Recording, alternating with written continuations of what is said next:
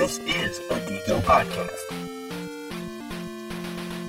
I first battled the Hop Droids on planet Digo. It was there that I foiled the plans of the I P A pirate leader, Mother Beer, to use the creatures to attack galactic civilization. I then traveled to Alien four to stop the I P A pirates from exploiting a powerful radioactive substance, Britannomyces. After defeating Dank Samus, I found I fought the Hop Droids on their homeworld B eighty-eight R three. I completely eradicated them, except for a larva which, after hatching, followed me like a confused child and rescued me during my final battle with Mother Beer. Today, we are celebrating the thirty-fifth anniversary of Metroid.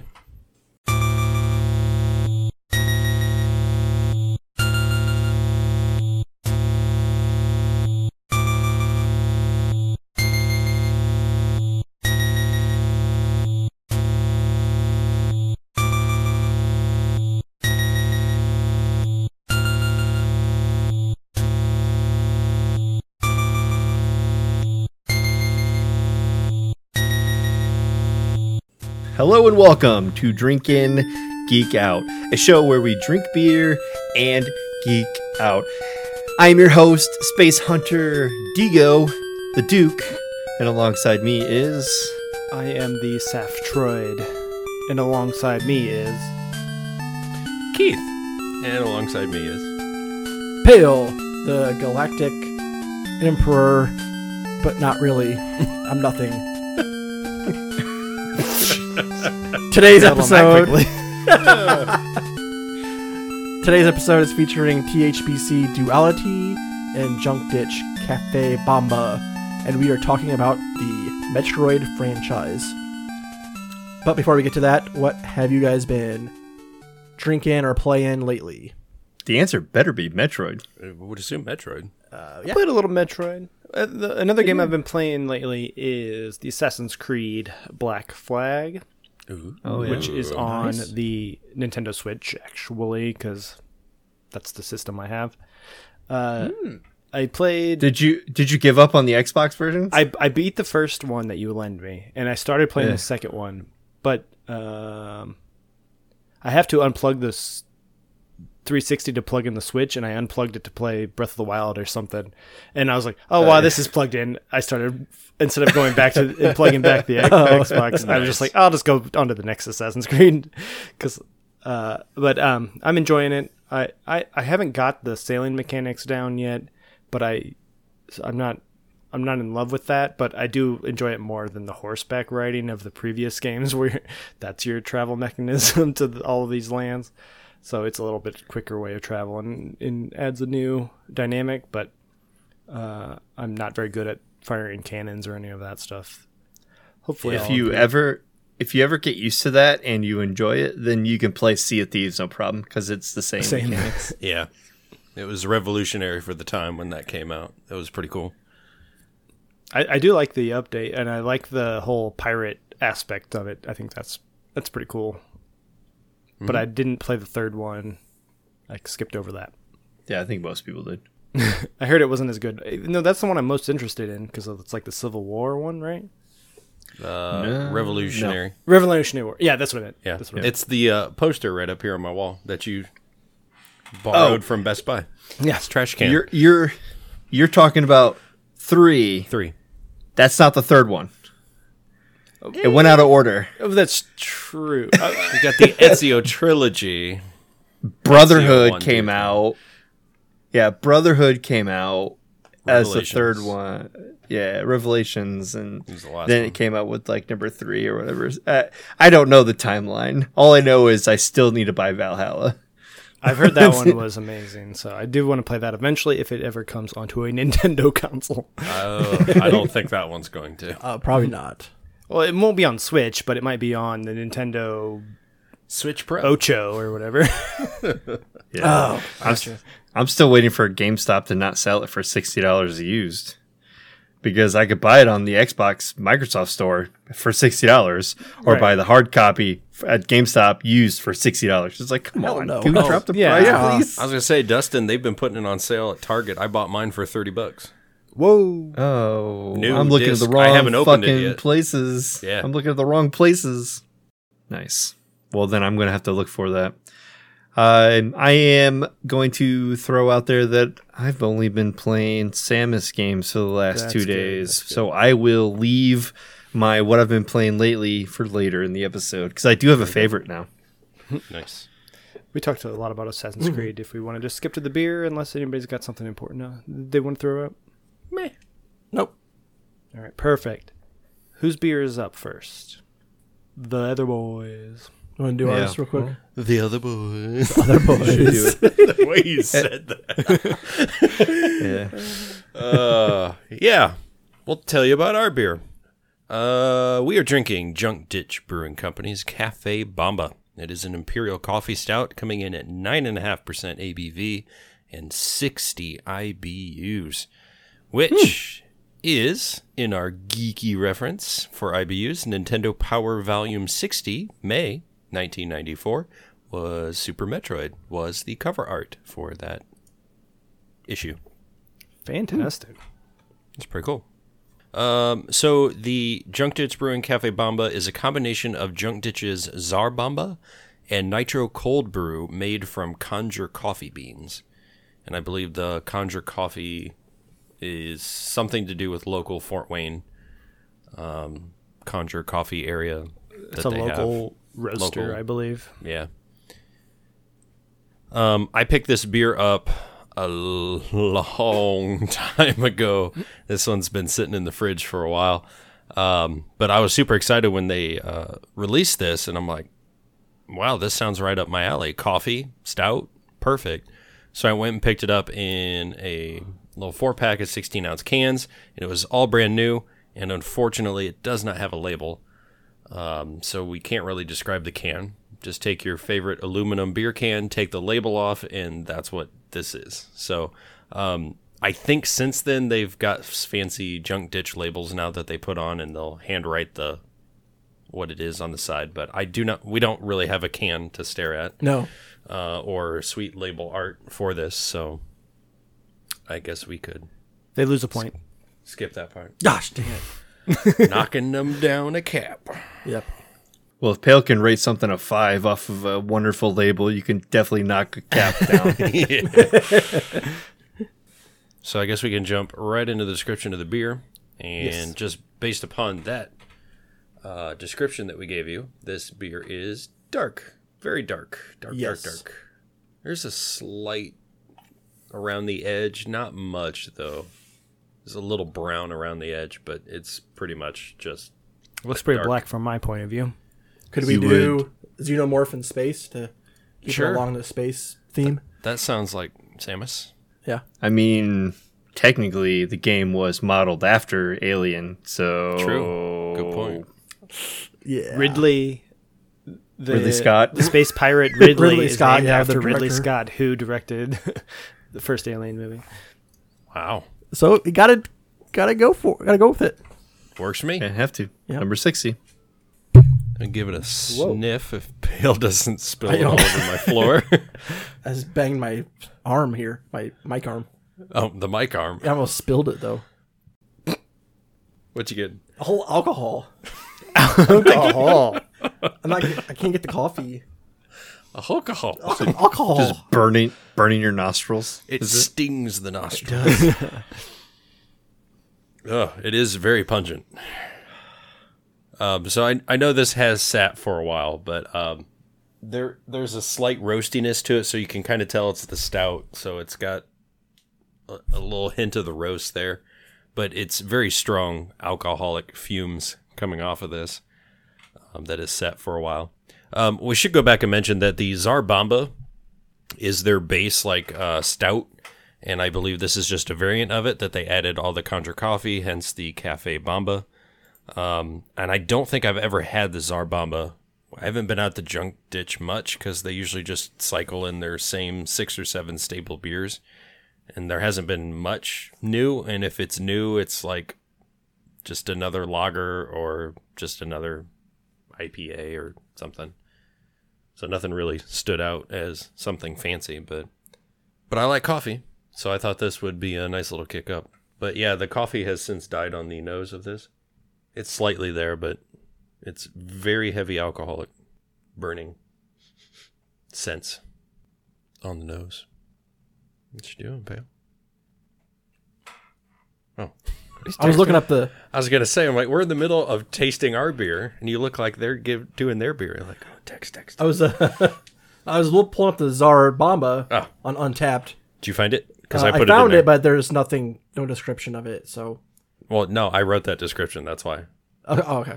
That's why I took what I wrote, and then I added the Tsar Bomba, and I forgot to go back and do an edit and put this back in there. But Oh, I gotcha. Yeah, so the, the Tsar Bomba... has uh, two hundred ninety-seven total check-ins, and it's at a three point eight eight for that one. And it looks like, uh, even though it has a three point eight eight, uh, everything's been positive about it from what I can see. Hmm. So y- your baseline's pretty good. Yeah. Oh, that's good. All right, what are you getting taste-wise, Pale? Burns. Alcohol? Bur- yeah, it burns. There's a burn. Uh, the coffee... comes through like a little bit later. Yeah. At the end there. It's more in the back end. You're right. Yeah. Um, I don't think this beer doesn't, not holding up very no. well anymore. I mean, it's not, but um, still, it's not bad. But if I do remember, I drank a couple of cans when this first came out. And just after that first can, man, it hit me. And it's like, whoa, there's a lot of alcohol. So I don't even know if this nine and a half is accurate or not. There may be a lot more in this than what they originally had thought, but this tastes like a twelve percent. Yeah, this is almost like Dark Lord stuff. The dark, yeah. The difference between nine percent and twelve percent on a gravity reading is very small. You mess up like a point oh seven to point, a yeah. point, yeah, like a, instead of a point oh seven to a point oh nine difference, like you misread it or something. That could be just three percent alcohol right there. Mm. Yeah. Does it seem like it's barrel aged, or would that have improved it? Like based on the alcohol is, but it's not air, barrel aged. It's just been can aged. Can aged in my fridge forever. But um, yeah, I don't know. Maybe it set a little bit more. Maybe I should have. I, I, so I don't know. What's the variant part of this? Just that they added double coffee. The to coffee. It? Yeah, yeah, yeah. Uh, which also, is part of their their cold brew. That so also increased the alcohol content, because I think the Tsar Bomb is like at eight. Yeah, eight point seven, sixty-five mm-hmm. I B Us, yeah. So added this one's point at nine point five. Unless they added sh- like sugar to their cold brew when they added it. Oh, could maybe. Been. And, and then the, the yeast the from yeast. it, when you barreled it, just like, it was like, oh, let's reactivate. yeah. Um, yeah double the alcohol. When I originally checked this in, I remember the coffee was not very prominent. Because, you know, when it says Cafe Bomba, I'm thinking coffee. Yeah. Bomb, here we go. Let's get punch in the mouth coffee. And it certainly was not at all.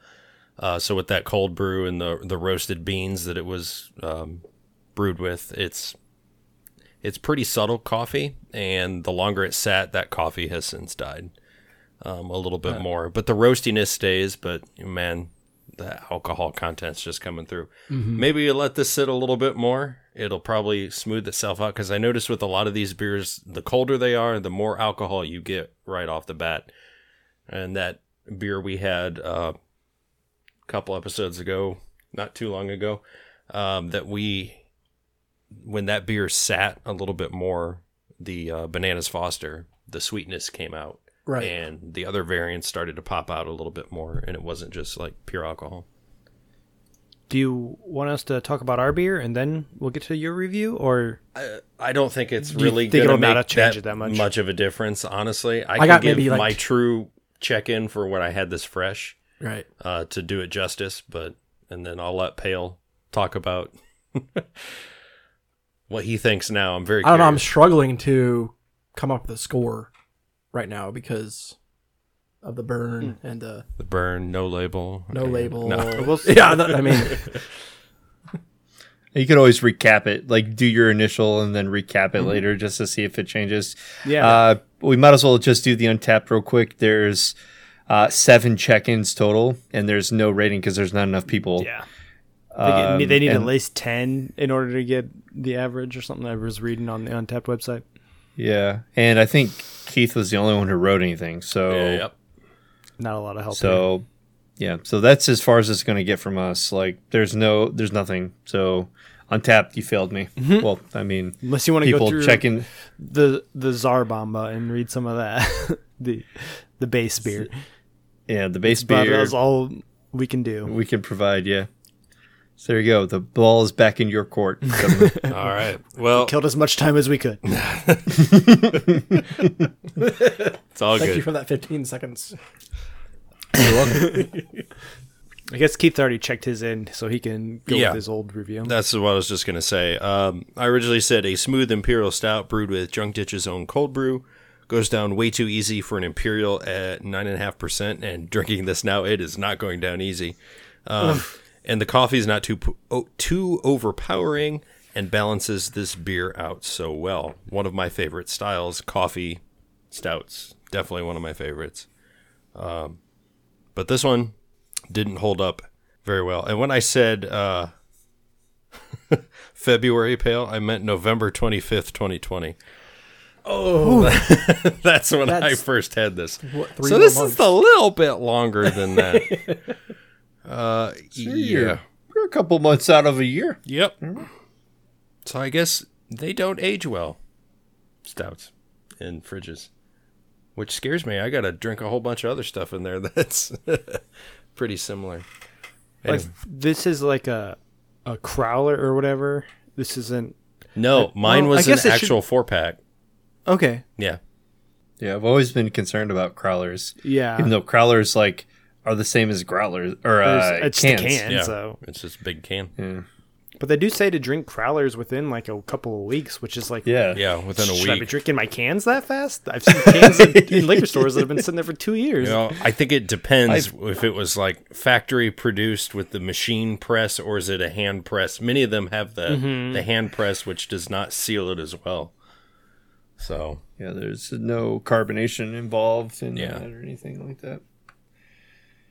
Which I think is what we're victims of here because it's. Junk Ditch, and they're not well known for their they, cans and they have just distribution. Started canning yeah. this year. Well, I guess last year, according at the end of twenty twenty. That's true. Pandemic forced them to can.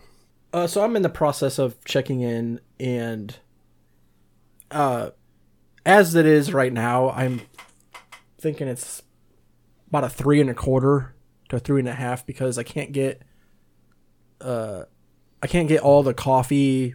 Notes that were intended to be there. It's very little coffee at the end with a lot of burn and uh, just a little bit of sweetness like at the beginning, but um I would I have another can of this I believe at home that's going to be aged just as bad, so I don't I don't think I'm going to be able to it's not going to make a difference, but I'm sure this coffee was like, I'm not coffee, but this beer was pretty good when it was first brewed. I just, I can't get the whole, all of it right now. So I'm going to go like three and a quarter. Yeah. Just take my word for it. It was good. It's good. All right. Yeah. I would, uh, I believe Keith men- mentioned in your Untappd that this is an older can. Yeah. It's just in case you come off across it again, you might want to retaste it and update your score. Yeah, absolutely. All right, let's get on to the next beer. We have ourselves Duality from the Terre Haute Brewing Company. Uh, this was selected because you have your Good Samus and your Dark Samus. So it's the duality of it. You have your light side, dark side, right? Yep. So uh, good one, bad one, yep. Um, this one I found at a liquor store and I was like, oh, this is a wonderful option because we had several Terre Haute Brewing Company beers, the Citrogenesis, which was a, like a hoppy wheat. And then we had a couple like I P As and then I saw that they had a stout. I was like, uh, yes, please, let's roll. So then I grabbed it, and um, I don't know if this was the one that I gave you. I know I, I bought it alone at a store. I don't know if you brought provided or if I provided, but either way, you have it available to yep. you. I have it available to me. I figured we're gonna we're gonna go ahead and, and snag it up. Uh, this one is at ten percent I B Us. I hope it's ten percent and not like your A B Vs. fifteen percenter over there. Sorry, A B Vs. Um, this one is properly labeled, I'm assuming. Um, this also has seventy I B Us, which is the uh, N G C, which is a U K, uh, a U K, which is United Kingdom magazine. Their issue number seventy included a disc that had a Metroid Prime trailer on it. Hmm. It was wow. released in August of twenty twenty, or sorry, twenty oh two, so two thousand two. Uh, so if you were in the U K and you ordered this magazine, you got a D V D with it, and it had the trailer on there. Uh, Duality is a contrast between two concepts, dark and light Samus. A common theme these days, uh, bitter and sweet, not too many flavors. Uh, wait, hold on. Bitter and sweet. Not many flavor combinations go so well together and represent dualism. Rich, roasty, bready, coffee-like flavors meld to form perfect duality. Maybe we can all find places where dualism makes the sum better than the individual parts. Uh, so this is a wonderful segue because hopefully our coffee beer tastes just as good as yours, or better. If not better. If not if better. If not fresher. Definitely I, should be fresher. Yeah. This one was Hopefully. purchased, I think mine was purchased in April. I'm pretty sure you gave it to me because I've never seen this yeah. beer before. Then, yeah, we, uh, funny story, uh, Saf sometimes gives me like a, a thing of like twenty beers, and then I bring back a thing of twenty beers, and I forget what I buy. Yes. uh, but yeah, I've definitely had it. Um, the can on this one is super cool. Yeah, it's got like a black background. There are like little symbols back there. It, they're tough to see because they're like in a dark, dark gray font or uh, color as well, but there's like flowers and other things mm. back there. Uh, in the main front and center, we have two wolves, and mm-hmm. one we see like the uh, X-ray of, so we can see all the skeletal bones. Mm-hmm. Uh, at the top, there's a sun, and at the bottom, there's a moon. So the duality between night and day, duality between the outside of a wolf and the inside of a wolf.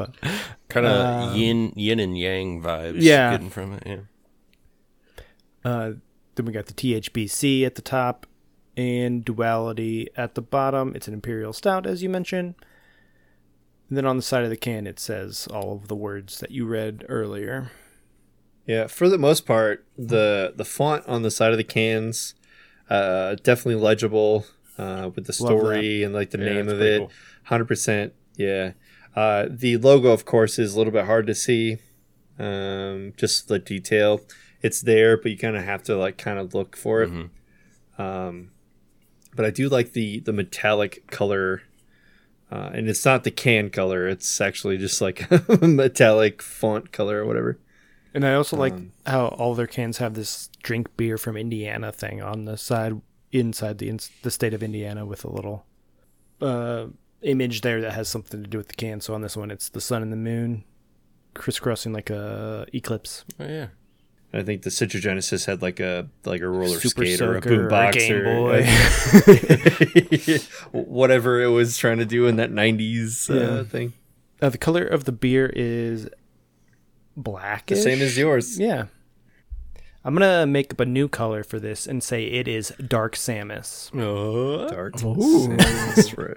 Why did we think of that? Right there. Because you're stupid. Oh.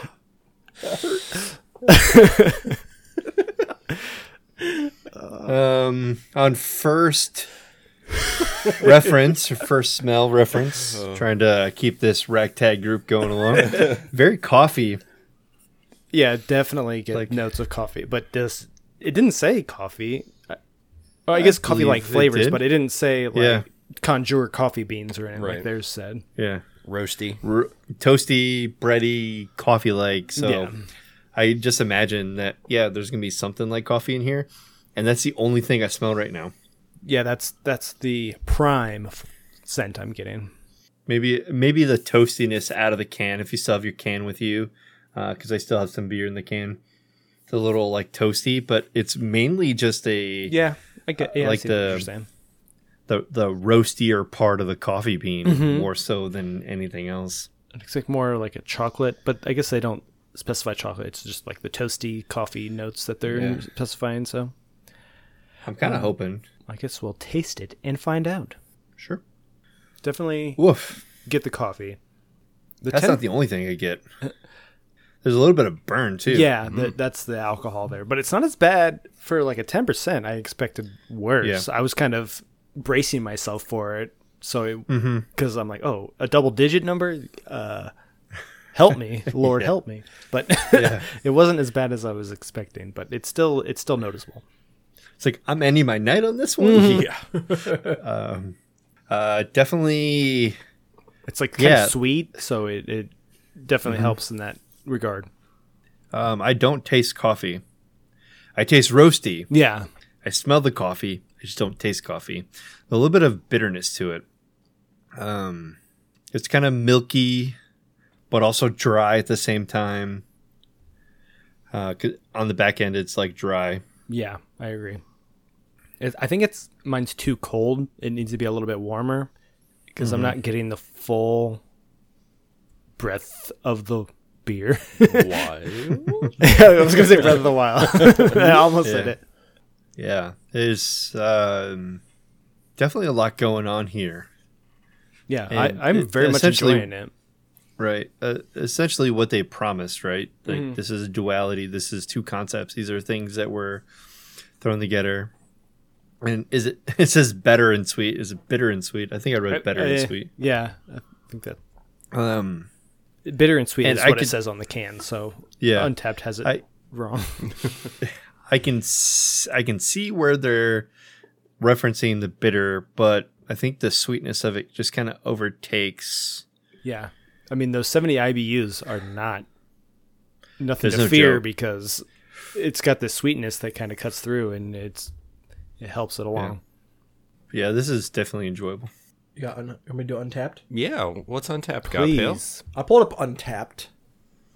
Uh, so Good. Duality has two hundred and ninety-three check-ins and a three point nine three overall, and I have three friends who checked it in. Uh, Chris Leland gave it a four, said, "Thanks, Jason V. I re- this is really good. Roasty with a dark chocolate bitterness." And I can't say any other ones because they're on the show. I have I have several. Um, a person that I've read before who now added me, which is like wonderful. Remember Doyle Doyle? Mm-mm, yes. Oh, yes? Yeah. Mm-hmm. Uh, I've read him before a couple times. He actually added me to Untappd, so I feel like he watches or listens. But he did add me.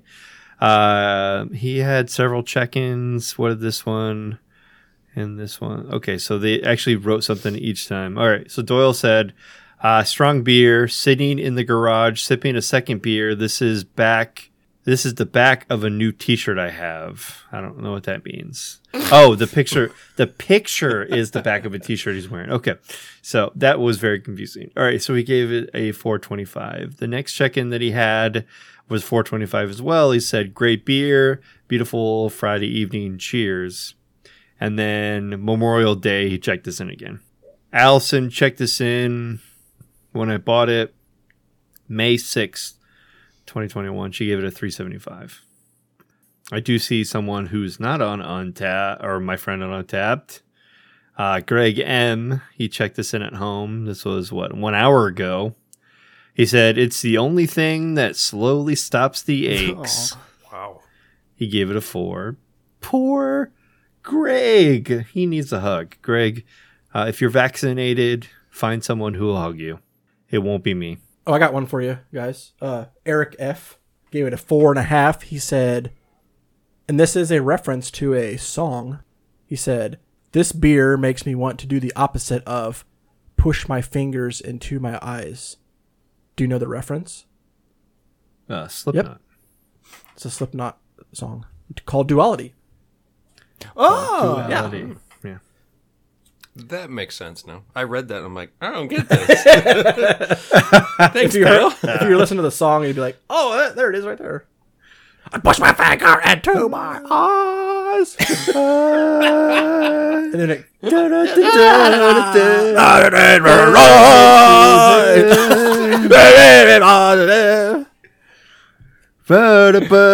I push my finger into my eyes. Yep. Uh, R I P Jordy Jordison or Joey Jordison. He died last week. Oh, I saw that. Mm.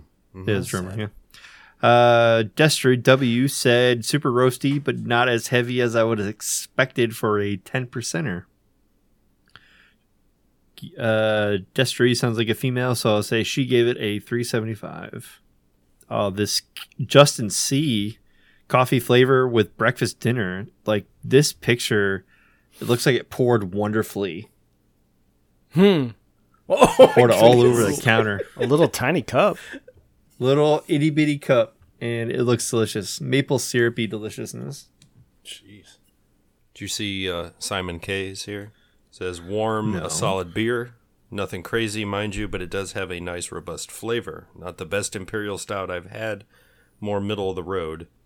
It's a little watery, and I think it could stand for a bit more depth. To make it closer to an imperial. Dope can. Dope. Mm, dope can. That, that was very descriptive. That's one of the better descriptions we've had in a while. It, yeah. I'd have to disagree. Mine is very full-bodied. I'm not missing any. It doesn't seem watered down or anything. Yeah. It is definitely the most full-body beer that we've had. Maybe the aging helped. Yeah. Yeah, probably. The few months that we had it. Could be. We can say this is Jabba full, if I'm right. Yeah. Right. Yeah. Uh, I checked mine in. If we want to hear about that, or I could just I'd go fuck to. off somewhere. Oh. I mean, you can tell us and then yeah. go fuck off. Share your thoughts, then go fuck off. Okay, will do. Uh, I uh, I gave this a four and a half. Ooh. Uh, I, I could have. I could be swayed to check it in higher, but uh, the A B V is there. In uh, mm-hmm. I don't know. That's the only thing I think really hurting it for me because I, I like a more drinkable beer. But uh, I, I think the sweetness and the bitterness balance out very well in this beer, and um, it, it's a delightful like roasty almost. The the coffee's a little lacking, but like the sweetness of like a like a chocolate or something is very delightful. Yeah, I checked this in initially at a four. I reevaluated it now when I upped it a quarter of a bottle cap. The issue that I had with it, I believe, um, in May is uh, I don't I don't know. I just didn't like the combination uh, of everything. Kind of like going together, and I think the higher A B V kind of had something to do with it. Yeah, um, it it's kind of grown on me a little bit, and as I kind of sip through this, it, it kind of is getting better. Uh, but I guess I'm kind of learning that coffee stouts aren't not really my thing. Um, I like the milk stouts. I like the higher A B V stouts. Um, I think I prefer yeah. like an oatmeal or a milk yeah. stout or whatever. It's more full-bodied yeah. stout. Yeah, I, I just don't know. I I mean, it's kind of like a, I don't drink regular coffee because right. of the of the caffeine problems. I drink decaf coffee because I do like sometimes having the taste of coffee, but then like at the end of the day, it's like this does nothing for me. Hmm. Um, but I don't I don't know. It's just maybe it. Maybe it just depends on the type of coffee and the coffee flavor, because I don't drink it for the caffeine type mm-hmm. of thing. But the, I don't know, there's just something about this one that was kind of iffy, but I still give it a four and a quarter. So it's still really freaking good because stouts rule the world. Yeah, and stouts stouts should rule the world. Yep. It's um, still a stout, so it's still pretty good, but you've had better. Yeah, yeah. Well, I mean, yeah, I've had better imperial stouts. This one is not advertised as being a coffee stout. It says it has coffee-like flavors, but that's the only thing that I'm really tasting right now. Uh, I don't know. Maybe I'm just being too harsh, but four and a quarter is still pretty good. Yeah, agreed. And I will drink it because it's a stout. All right, now that it looks like fifteen minutes have passed, has yours guys gotten any better? Still just alcohol juice. Well, I finished mine, so I must have. Damn it, Pale! Just let it warm up and taste it again. We had one job, not drink it, let it oh, get warm. He's over it. Here chugging it. So I was trying so hard. I loved it. I think he gave it a four and a half. It was a role reversal there. Uh, no, it's still pretty boozy and hard to not drink. Much has come out. It's gotten worse, I think. Oh. It got worse after even, warming up? Even getting even getting closer to cellar temperature, damn. That's like it doesn't bring any more coffee for stouts out? No. It's, it's got about the same flavor. Is even more noticeable. No, it, it didn't get worse, but it's just, it didn't improve either. It's still the same. I think it's just way past its Metroid Prime shelf date. I am interested reading a little bit about the Tsar Bomba. I am interested in yeah, trying Yeah, I definitely that. need to try that. Yeah, that'd be a good one. I should have started with that. Mm-hmm. I didn't even know it existed. Well, Junk Ditch has been kind of like a, a restaurant that serves beer versus a brewery that has food. So yeah. it's kind of kind of hard to make her, you know, when I lived in Fort Wayne, it was really hard for me to even like offer up like as that as a solution, especially since like Hop River and Two Toms and such are like so easy to get to. Yeah, I mean, it's just it's too far away, and there's not much pull for me to go that far. Mm-hmm. Even though on Wednesdays they have like uh, five dollar growler fills, but that's just for their basic staple beer. Mm-hmm. Yeah, and it's like that's I've had it, and it's not that exciting. The, their cream ale, their red ale, their I P A. Yeah, that's about it. Yeah, it'd be like one of those things you get to review on the podcast just for a cheap beer to share with Pale, and then yeah, that's the only really reason to have it. Right? Yeah, I, I think they're similar to like a Granite City. I feel like, you know, like yeah, yeah, that was more national chain, but oh, the disrespect. But I see what you mean. Yeah, I don't one hundred percent see what you mean. Yeah. I just wanted to remind you that you can follow us on Twitter and Instagram at Drink In Geek Out. You can also check out our show notes and other fun stuff on our website, drink in geek out dot com. You can also email us any comments or suggestions at drink in geek out at gmail dot com.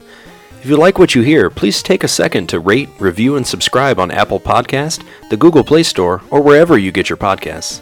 We also have a Patreon where you can get some fun bonus content. Find us there at patreon.com backslash drinkingeekout. And now, back to the show. Metroid is a Japanese action-adventure game franchise created by Nintendo. The player controls bounty hunter Samus Aran, who protects the galaxy from space pirates and mm. their attempts to harness the power of the parasitic Metroid creatures.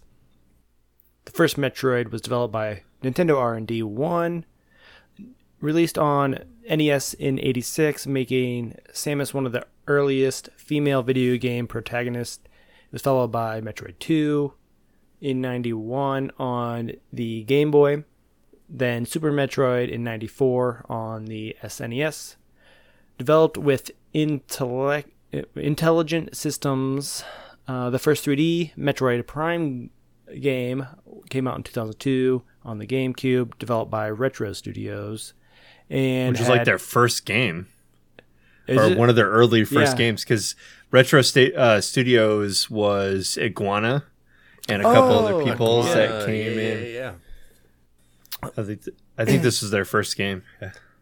uh, I was reading some facts, and they were actually pitched a different game, but then I think Nintendo was like, "Here, do this game instead." Uh, mm-hmm, yeah. But that was followed by two sequels. The th- the Metroid three was on the Wii, uh, following Team Ninja's uh, Metroid Other M in twenty ten for the Wii, the series went on hiatus uh, before returning with uh, Metroid Samus Returns, a remake of Metroid two on the three D S in twenty seventeen, but we haven't really had any real new games since twenty ten. Yeah. Uh, Team Ninja is the team that developed Ninja Gaiden. That makes sense. Mm. Mm, okay.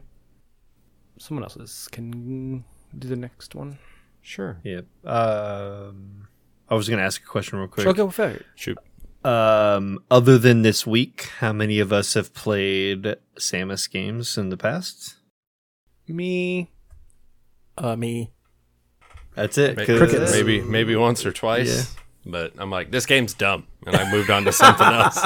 Because I didn't know the story and I didn't know what was going on. So, yeah. I just didn't grow up with this game. Me me either, yeah. I played Samus in Smash Brothers and that was it. Like, I yeah. had no idea where she, what, that's where what, she was from. That's where I learned. I didn't even know that that Samus was a female until, like, Melee. Yep. Oh, wow. And, like, which is... Yeah, and that... Same with me, but it's funny because in Super Metroid, when you die, her suit explodes, and you see her hair. Clearly, she's female. Yeah, but that I overlooked that. Like, I don't. It was. Well, it's funny, funny because in the uh, game manual for Metroid on the nineteen eighty-six version N E S, it says he as a space hunter mm. uh, because they didn't they didn't know. Well, I have a be female until later. I have a piece of trivia. Samus oh. being a woman wasn't used until the last minute when some of the developers thought it would be a cool surprise to players that beat the game fast enough uh, to see the twist. So you had to beat the first game in like record time to see Samus without the suit on. So, it, it but it was just like a last minute addition in like a little scene that they added. Mm. So it, they didn't even have time to update the. the manual to say she, or they didn't want to re- ruin the reveal, so they just left it. Mm. Hmm. Interesting. That's neat. Mm-hmm. Uh, Metroid combines the platforming of Super Mario Brothers and the exploration of The Legend of Zelda with a science fiction setting and an emphasis on non-linear gameplay. Players battle hostile alien enemies and obtain power-ups as they progress through the game world. The series is known for its isolated atmosphere, featuring few non-player characters to interact with. The first Metroid games were side-scrolling, while the Prime games adopt a first-person perspective. I feel like the Metroid games side-scrolling was like the first side-scrolling game that allowed you to backtrack. True. That- a lot of the a lot of the platforming side-scrolling games that you play, like you only went forward. Mm-hmm. Uh, yeah, exactly. True. It created a whole genre, which we'll get to in the next paragraph. As of September twenty twelve, the Metroid series had sold over seventeen point four million copies. Metroid games are often ranked among the greatest of all time. The series has been represented in other Nintendo media, including the Super Smash Bros. Series. Additional media includes soundtracks, comic books, and manga, along with the nineteen ninety-seven Konami game Castlevania Symphony of the Night. The early Metroid games defined the Metroidvania subgenre, inspiring other games with continuous, explorable side-scrolling levels. Yeah, so, and that's essentially what I was referring to. Exactly. Yeah, the Metroidvania, yeah. It really should just be called Metro- Metroid came first and made the genre. And then, I mean, maybe Castlevania was in development at the same time, so they kind of get credit for it too, or they're, they're more popular than the Metroid yeah. series, so they get their name thrown in with it. Mm-hmm. Yeah, something like that. Metroid is widely held as a revolutionary game series. Clearly, we just mentioned that a bunch. Uh, being one of Nintendo's premier franchises on the N E S, and with many well-received entries credited for helping to found an entire genre. At the same time, only four games in the entire franchise have ever broken one million copies sold. By comparison, Super Mario Land nineteen eighty-nine for Game Boy alone has sold more copies than every Metroid game combined, with over eighteen million copies sold. That's depressing. That's, wow. That's where the problem Jeez. lies. These games are very... Uh, critically well received, but nobody buys them, so Nintendo doesn't make them very often. That's why we haven't had one in almost twenty years. Yeah. right? Now I know why. Uh, speaking, mm. yeah, right. Uh, speaking of the, it's been like twenty years. The story chronologically is as follows: the Metroid, which was um, in nineteen eighty-six for the N E S, but also when they re-released it for Metroid Zero Mission for the Game Boy Advance in two thousand four, is the start of it. The Zero Mission was the remake of the N E S version, right? Yeah, they just updated the graphics and uh, made it graphics, handheld. Yeah. Right. Then it follows with the Prime games. You have five of the Prime games, including the trilogy, which really most people who say if you're going to play Metroid, you're going to play these get three games, the Prime, Prime two, Prime three. Uh, but you have Prime two, two thousand two, the GameCube, Prime Hunters on the D S that came out in two thousand six, Prime two Echoes that came out in two thousand four, Prime three Corruption that came out for the Wii in two thousand seven, and then you have your Federation Force that came out in two thousand sixteen for the three D S. Federation Force I skipped because you don't play as Samus in it. You play as the Federation Force saving Samus from whatever she's gotten herself into. So I was like, oh, I don't fucking uh, care about that shit. Dumb. That might actually be like an interesting concept for to some people. Yeah. Mm-hmm. But it had been ten years since a Metroid game had been released. I was like, so you've skipped ten years and now you're giving us a game that doesn't even have Samus as a playable character? Fuck off. Right. Right. Uh, Metroid two, Return of Samus for the Game Boy, or if you played the three D S version, it's uh, Metroid Samus Returns. Uh, this one was, at the end of it, you had the uh, little hatchling Metroid that popped mm-hmm. out and thought that Samus was the mother, which leads right into Super Metroid because that creature, after being taken to the laboratory for experiments and all that stuff from the scientist, the Ridley breaks in to the laboratory, kills everybody, and steals the baby Metroid and runs off. And that's the start of Super Metroid, where you fight Ridley and you are underpowered and you basically just have to survive before you start the uh, the the game. Uh, after that, you have Other M, which was the cinematic game. You basically paid for cinematics. And then you have Metroid Fusion and then Metroid Dread, which most people are still confused or concerned that Metroid Dread may not even come out, even though pre-orders have opened for it already. Oh, really? Yeah. yeah. It seems pretty uh, playable. Like, they played it at E three. They did a whole bunch of demos of it, so... Yeah. The trailer consisted with like a lot of gameplay, so or was it was it uh, Prime, Prime Four that, th- that they're thinking? They, oh, that's they, yeah. what you're thinking about. They won't even talk about it anymore because they're like, I don't know, yeah, because they had to like completely like redo that game. I guess mm-hmm. they had to scrap most of it and restart over. Yeah.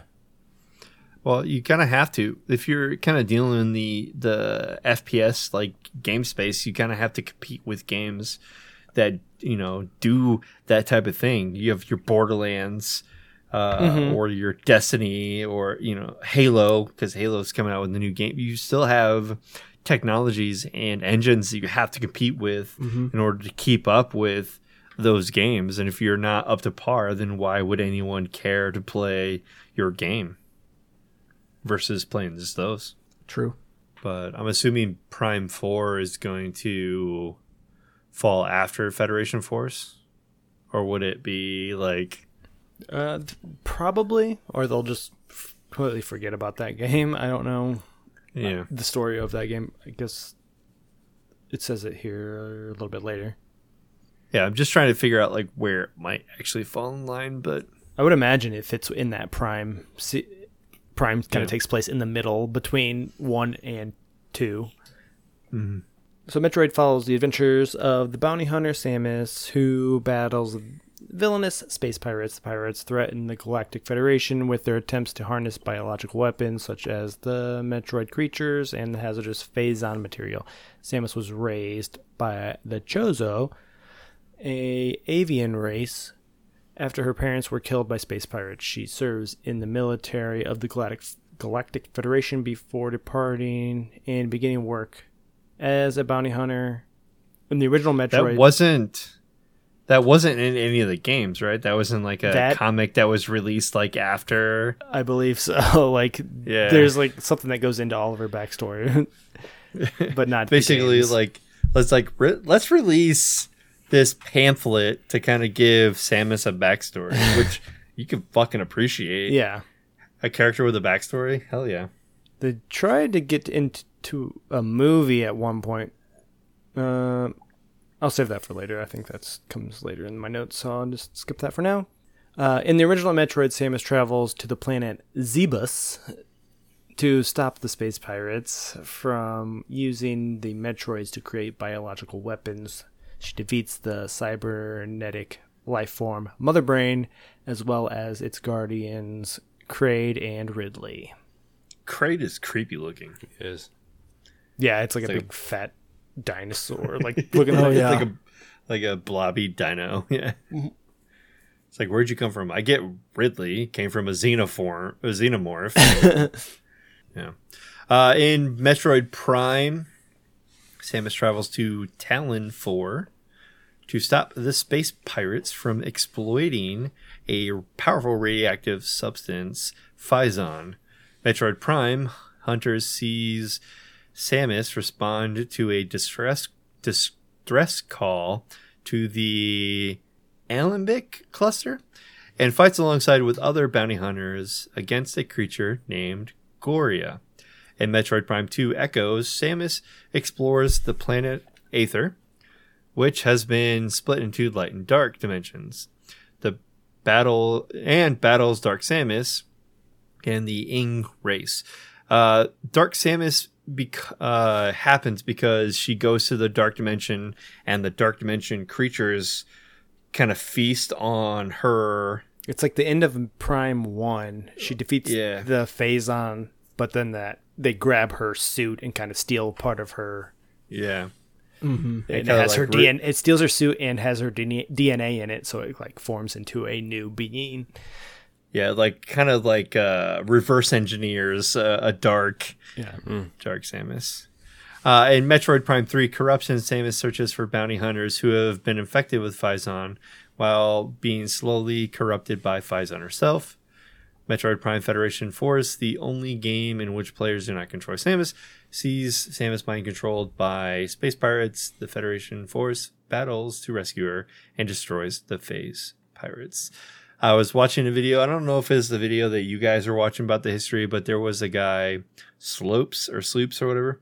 He basically was like, if you're going to play any of the Samus games, play Prime Trilogy.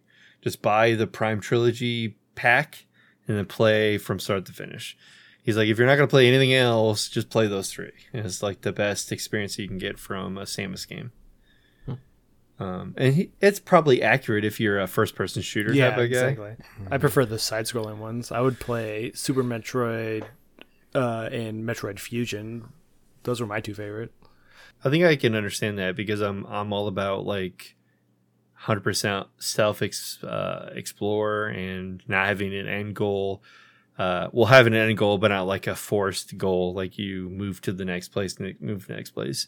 Like open exploration is always good as long as you have something in mind and being able to, you know, have to potentially backtrack and go different ways and, you know, trying to figure out, you know, which way to go, I think is like the best form of a side scroll, which they have. Mm-hmm. But I guess the first person shooter also provides that. It, uh, it's the same thing, just in three D. Yeah. They, they, it fits very well. They did a great job of translating uh, the side scroller into three D, because if you imagined yourself playing this as a side scroller, you could see the layout of the map and like how the save state is, or save save room is over here and all the map rooms over here. Mm-hmm. It fits very well. They did a great job translating the two D into three D.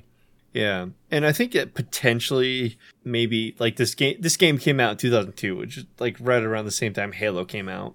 Uh, but I didn't start playing first-person shooters until a couple years ago. So about fifteen years difference between this game and the first-person shooters that I play now. So the controls are way different than what yeah. I'm familiar with, and it's kind of clunky. Like, I can't go back and play Halo one now. Like, based on mm-hmm. what I've played now, it's really hard. This game is no different. I just think this one's a little bit more fun than Halo was, to me at least. It's more know. of an action-adventure exploring game than rather yeah. a run-and-gun whatever Halo is. Yeah, I still haven't figured out what Halo is. I think it is just I have a, no clue. I, I think, think it's it, a run-gun. It, it's a multiplayer f- online game where you just play with your friend. Yeah. Like, that's all I ever know Halo, Halo to be. I don't even know what the story is. I don't either. So Master Master Chief, that's all I know. He, yeah. They wake him up like he's in stasis, like the world's fucked up again. He's like, okay. okay gets his I'm gun back. And then comes out and cleans up their mess. That's well, my understanding of it. Although I've only played Halo one and two, and it's just mm-hmm. multiplayer. And I played Destiny forever, and that has a really great story from the same creators of Halo. And it's like, is this just the same game, just with a different story? yeah. So I'm like, well, I don't know. In Metroid two, moving on, Samus travels to the Metroid homeworld, S R three eighty-eight, to exterminate the species, but saves a hatchling Metroid that bonds to her and delivers her to the series research station for study. In Super Metroid, Ridley, Ridley, Ridley, Ridley steals the hatchling and takes it to Zeebs? Pubes? Zeeb. Uh, no. Where the space pirates are attempting to clone the Metroids. Samus is nearly killed by Mother Brain, but is rescued by the Metroid now grown. Samus escapes as Zeebs. Zeebus explodes. What a turnaround. Yeah, you Samus eradicate the whole baby. You eradicate the whole race except for this one, and this one saves your life. Mm. What a twist. A feel-good story that may not really happen. It was so huge, though. Like when... Well, because it's all grown up. All grown uh, up. Yeah, it comes in like, like the Rugrats. S- sucks the mother all brain. Up. Yeah, true. Uh, in Metroid Other M, Samus investigates a dere- derelict space station with a Galactic Federation platoon. They team up to stop a clone of Mother Brain created by a Federation group. In Metroid, do that? yeah. Mm-hmm. In Metroid Fusion, Samus investigates a space station in orbit around S R three eighty-eight. Swarming with organisms infected with shape-shifting creatures known as X-parasites. A vaccine made from the baby Metroid cells saves her life. She discovers that the Federation has been cloning Metroids in secret and sets the space station on a collision with S R three eighty-eight to destroy it. So, Aliens three. Mm-hmm. Yep. Or yep. Resurrection, uh, essentially. uh, what... is left out uh the the vaccine made from the Metroid cells saves her life, so she is now part Metroid. Mm-hmm. So now the name of the game could go on and mean anything because she is a Metroid. She has Metroid D N A in her, so she doesn't mm-hmm. have to fight the Metroid in every series, whereas they had to like shoehorn Metroids in there every time as like the enemy. Yeah. Or like as the creatures she's investigating. Now she is Metroid, which is what mm-hmm. players of the game always assumed she was Metroid, but she's Samus, just like players always assumed Link is Zelda. Yep. Yeah. The legend. True. This is the legend of Metroid, but Metroid is just like the enemy, like this little thing off to the side that you're investigating. Um, coming soon is Metroid Dread, which we mentioned. The producer Yashio Sakamoto said that Droid or that Dread will conclude the main Metroid arc that focuses on the fates of Samus and the parasitic Metroid creatures after the events of Metroid Fusion, in which Sam, Samus wipes out the lethal X-parasite along with the S R three eighty-eight planet. The Galactic Federation receives a video transmission from the unknown source indicating that the X are still alive. They dispatch a special unit of seven M E robots, which stands for Ex- Extraplanetary Multiform Mobile Identifier, to Z D R, the source of the transmission. Soon the unit vanishes and Samus travels to Z D R to investigate. And from gameplay footage and stuff, it looks like the M E robots are now hunting Samus. Hmm. But... Uh, my uh, theory is that they hunt her because she has Metroid D N A, so they think she is bad. Mm. Okay, that makes sense. Uh, but what I think is cool is she has the Metroid Fusion suit on, which is like the blue armor mm-hmm. that she gets in that yeah. game. Yeah. So that makes sense why this game takes place after that game. The game that I would be excited about, if it ever really happens, would be Metroid Prime number four. Hopefully they update uh, the... The, the controls game to include yeah. dual sticks and like the, the to work on the Nintendo Switch controller, because the GameCube controller isn't very conducive to uh, first person shooter.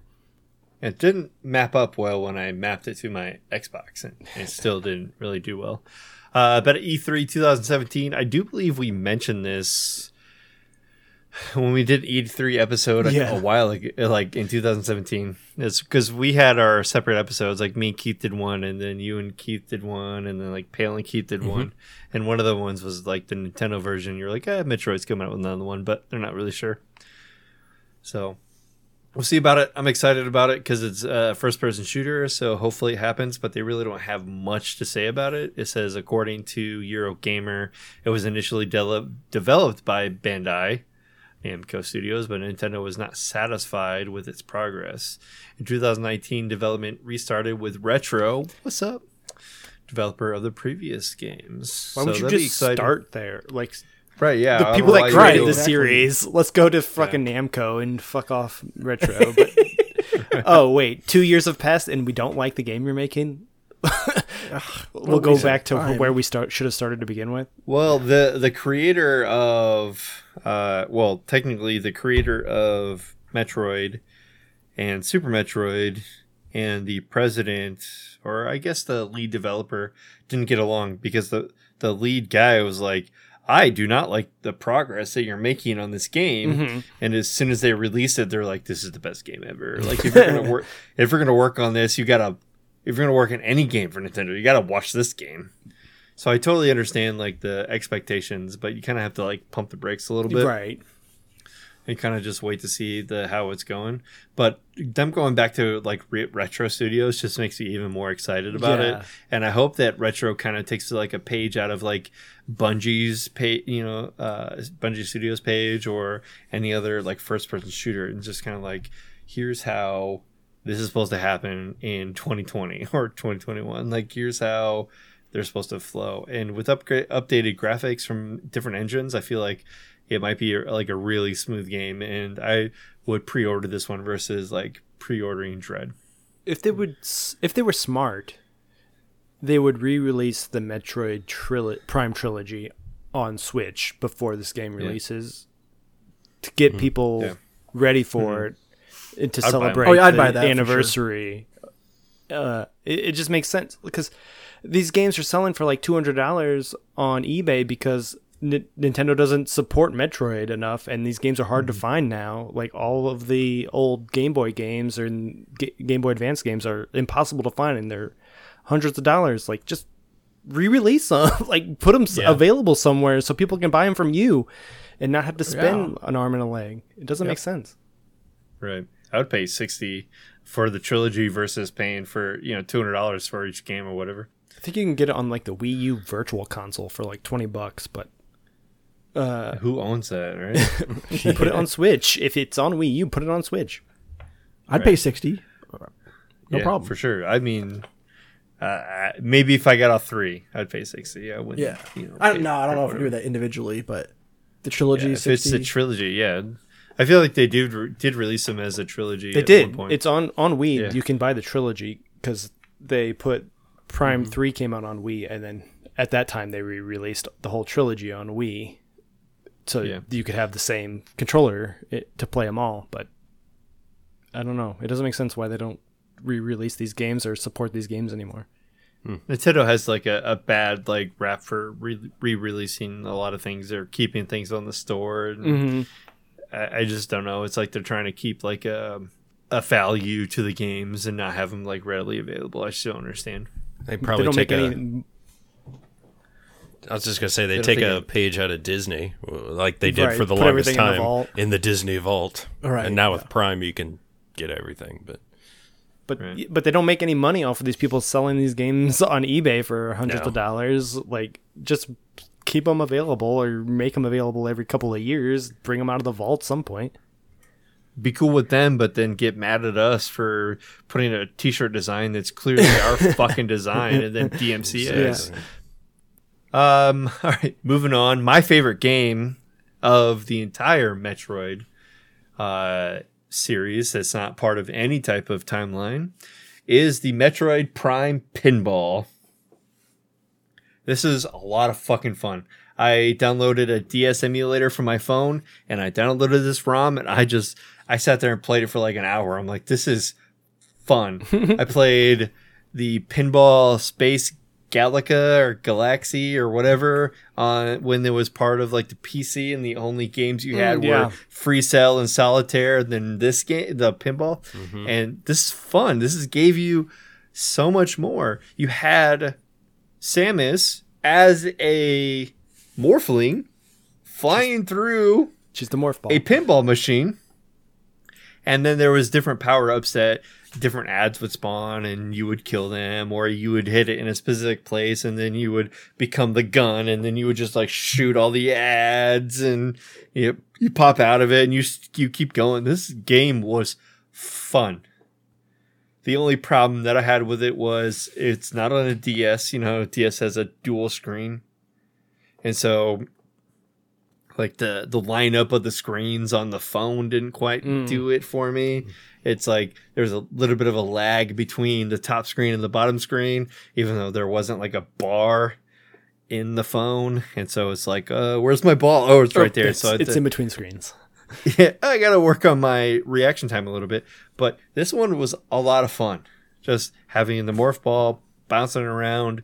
And it wasn't like something that I had to invest in an entire hour or three hours into playing a game to completion, because it's just a startup, boom, right. boom, boom, and done. I thought it was a lot of fun. Hmm. I think this probably makes the most sense because they did they did Pokemon Pinball, they did Mario yeah. Pinball. I feel like Metroid Pinball makes the most sense because she turns it to a ball. It's an, yeah. it's part of her thing. So yeah, making yeah, a pinball right, game exactly. out of that yep. is make just makes perfect sense.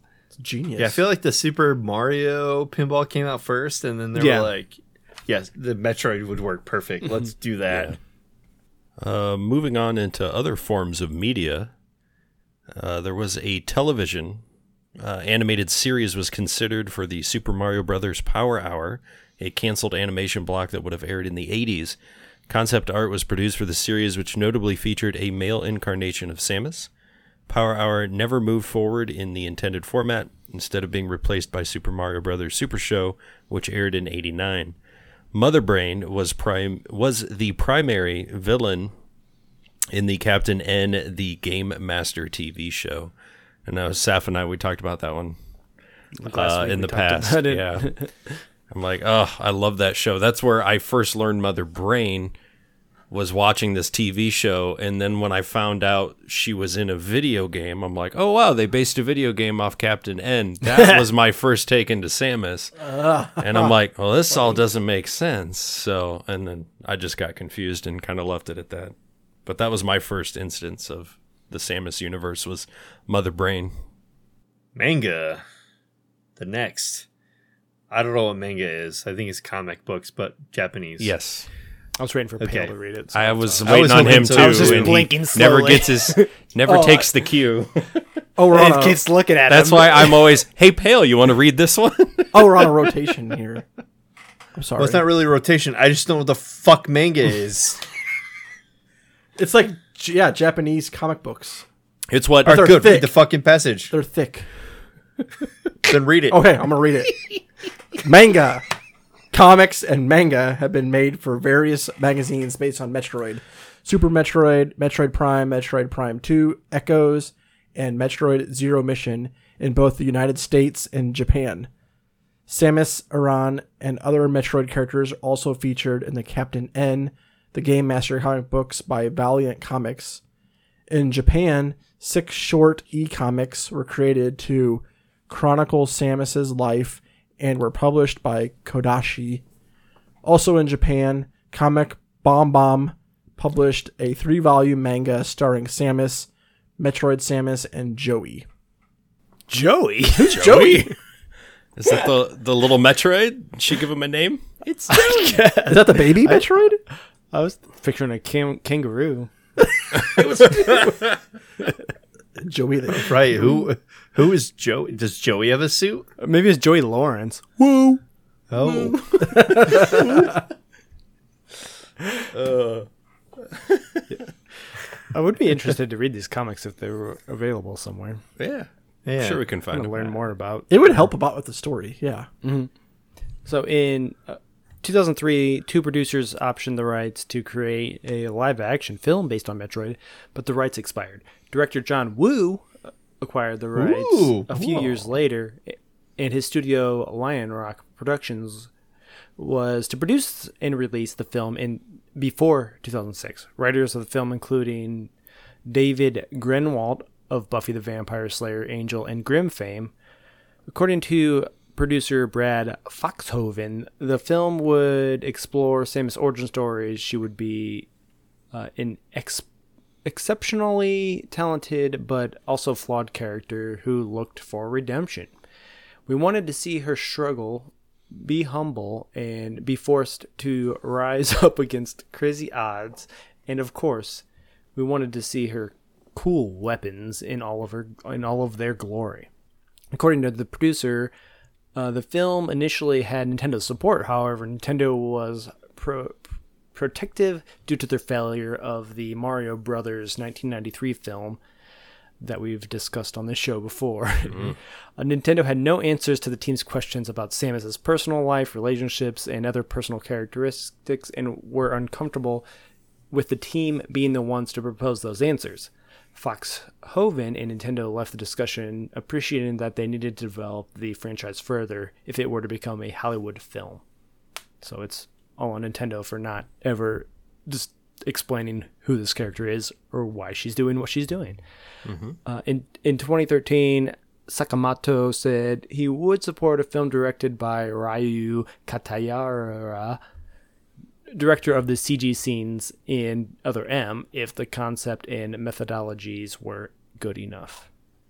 Because that person already made a Metroid film, basically, when he directed that video game. Yeah. Yeah. All right, a couple uh, trivia things for you.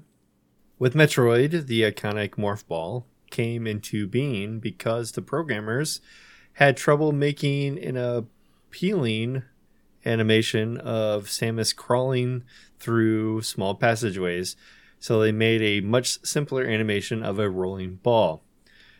Uh, if I remember correctly, the contingency on having a first-person shooter game for Metroid Prime was you had to make the ball, mm-hmm. the morphling ball, perfect. Otherwise, they were going to scrap the project. Yeah. That makes sense. That uh, after the first game, that became a huge part of her personality, where like yeah. she can form into this ball and like go in, do puzzles or interact through like smaller passageways.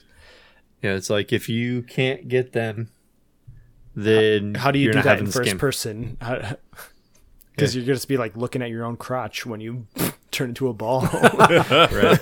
First person, exactly. That's what yeah. she's seeing. Like, what is uh, she looking yeah. at? Yeah.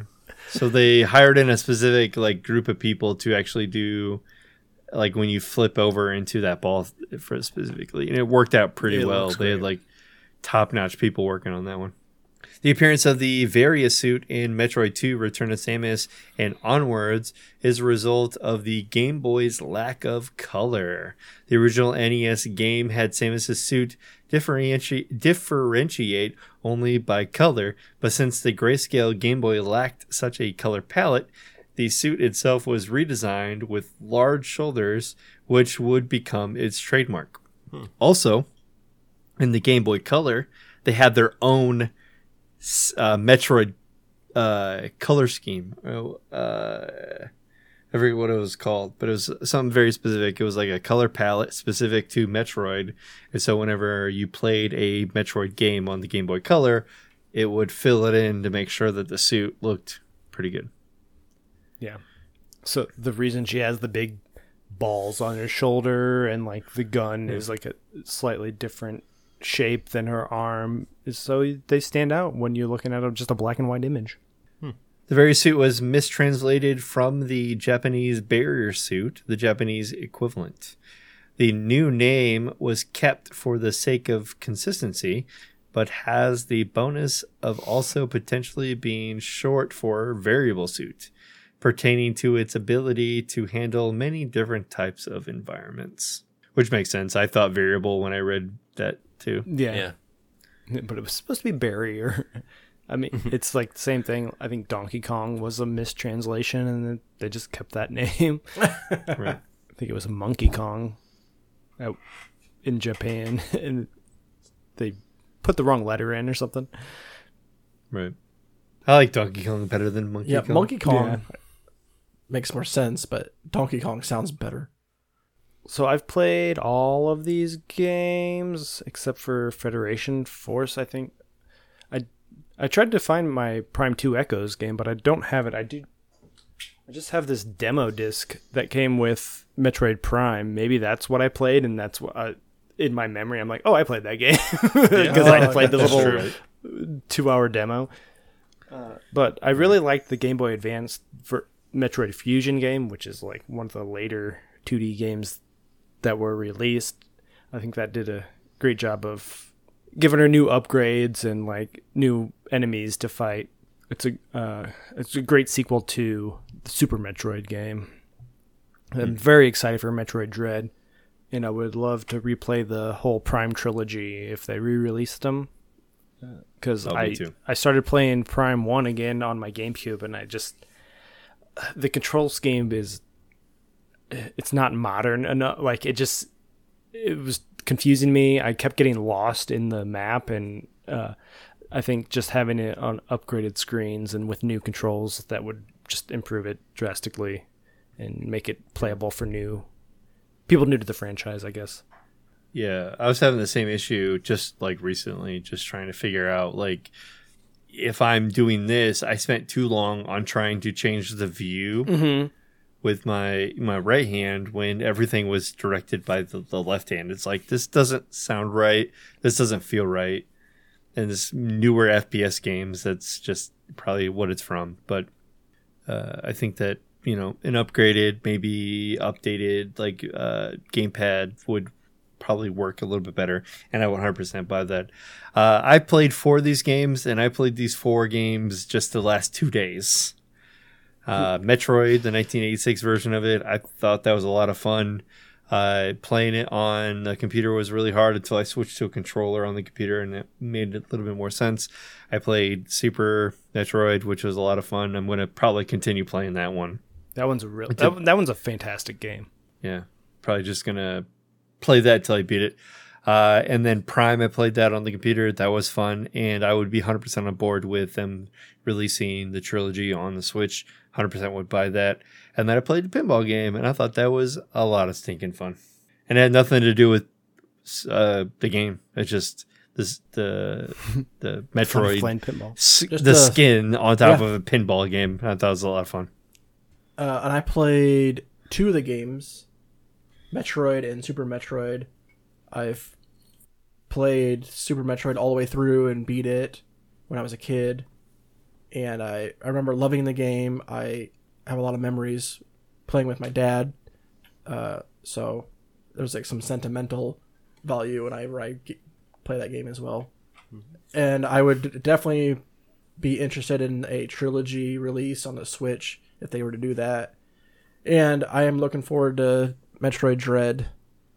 I, I would want to get back into this franchise because it's. I love Aliens, and it's so much like Aliens, and it's it's just very interesting to me, and uh, I hope Dread has some kind of like three D elements as well. It's just not strictly a two D game, because you have like the two D games, and but you also have the three D games like the with Prime. I think you could like. Mix those and make it. It'd like be nice really, to tie them together somehow. Yeah, yeah, tie them together. Just kind of just give different elements of gameplay, which would be really nice. Peel's never heard of so. it, or Keith's never heard of Metroid, except for the Smash Brothers character. This is true. That's where I learned all about her. What was your first introduction and to Samus, Keith? Probably. Smash, Probably. Smash Bros. Yeah. Smash sixty-four.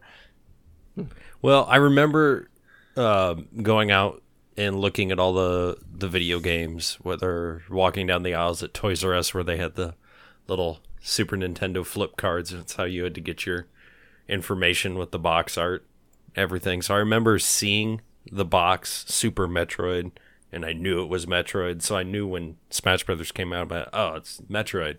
Oh, it's Samus? Yeah, yeah. I called yeah. it Metroid two because mm-hmm. I'd never played any of the games. Mm-hmm. So I was thinking yeah. about this earlier. Uh, I I guess Nintendo has a lot of franchises, but mainly it's Mario, Zelda, and then I think their third would be Metroid, based on the N E S alone. The, they've gone way beyond that with Kirby and Donkey Kong and all that, but those were their main starting points. And comparing their three D offerings between their, I guess their first three D offerings, Super Mario sixty-four, uh, Ocarina of Time, and Metroid Prime, they're all astounding. They're all great translations from the two D game into three D. It's weird that Prime isn't on sixty-four. Maybe it was supposed to be and it just got delayed or whatever. Because right. having it on GameCube, it seems like they missed a whole generation of three D games, but maybe they just couldn't uh, do what they wanted to do with the game. Like the graphics weren't allowing it. Yeah. Or they just didn't have the backing because yeah. you know how often they release the game. Even though there's like twelve games, it's like mm, there's so much like delay. And Game Boy ports don't count for me. Right. Mm-hmm. Wrap it up. Yeah, that's all I got. Morph ball on out of here. It's all roll on out of here. Sounds good to me. Yeah, definitely we're going to be trying to get into this a little bit more, but it, I haven't yet, so I don't know how much I'm going to be getting into it. It's, they, they make it hard because you have to yeah. do all these emulators basically to play these games at this point. Yeah. I mean, I guess you can play one and, one and two on Switch Online or Nintendo Online because they're available if you pay the three dollars and ninety-nine cents a month or whatever it is. I do pay. I might. Which I recommend doing that. Yeah. you could, Or you could do twenty or twenty-five the whole year. Mm-hmm. It's like a, oh, yeah, a steal. I, I, think I, I think I pay yearly. Yeah, yeah I paid it for I'm the not, whole year. Mm-hmm. I'm not a schlub. I do that. But, yeah. Definitely going to try to get into it. No promises. I have other things to keep my interest. Yeah, there are modern games to, yeah. We're, that I haven't played yet. Mm-hmm. Why would I play a thirty-year-old game? All right, that'll do it. Until next time, we're going to drink up and we're going to geek out. Geek out. We're going to drink out. I mean, geek drink out. Drink up. And, and geek out.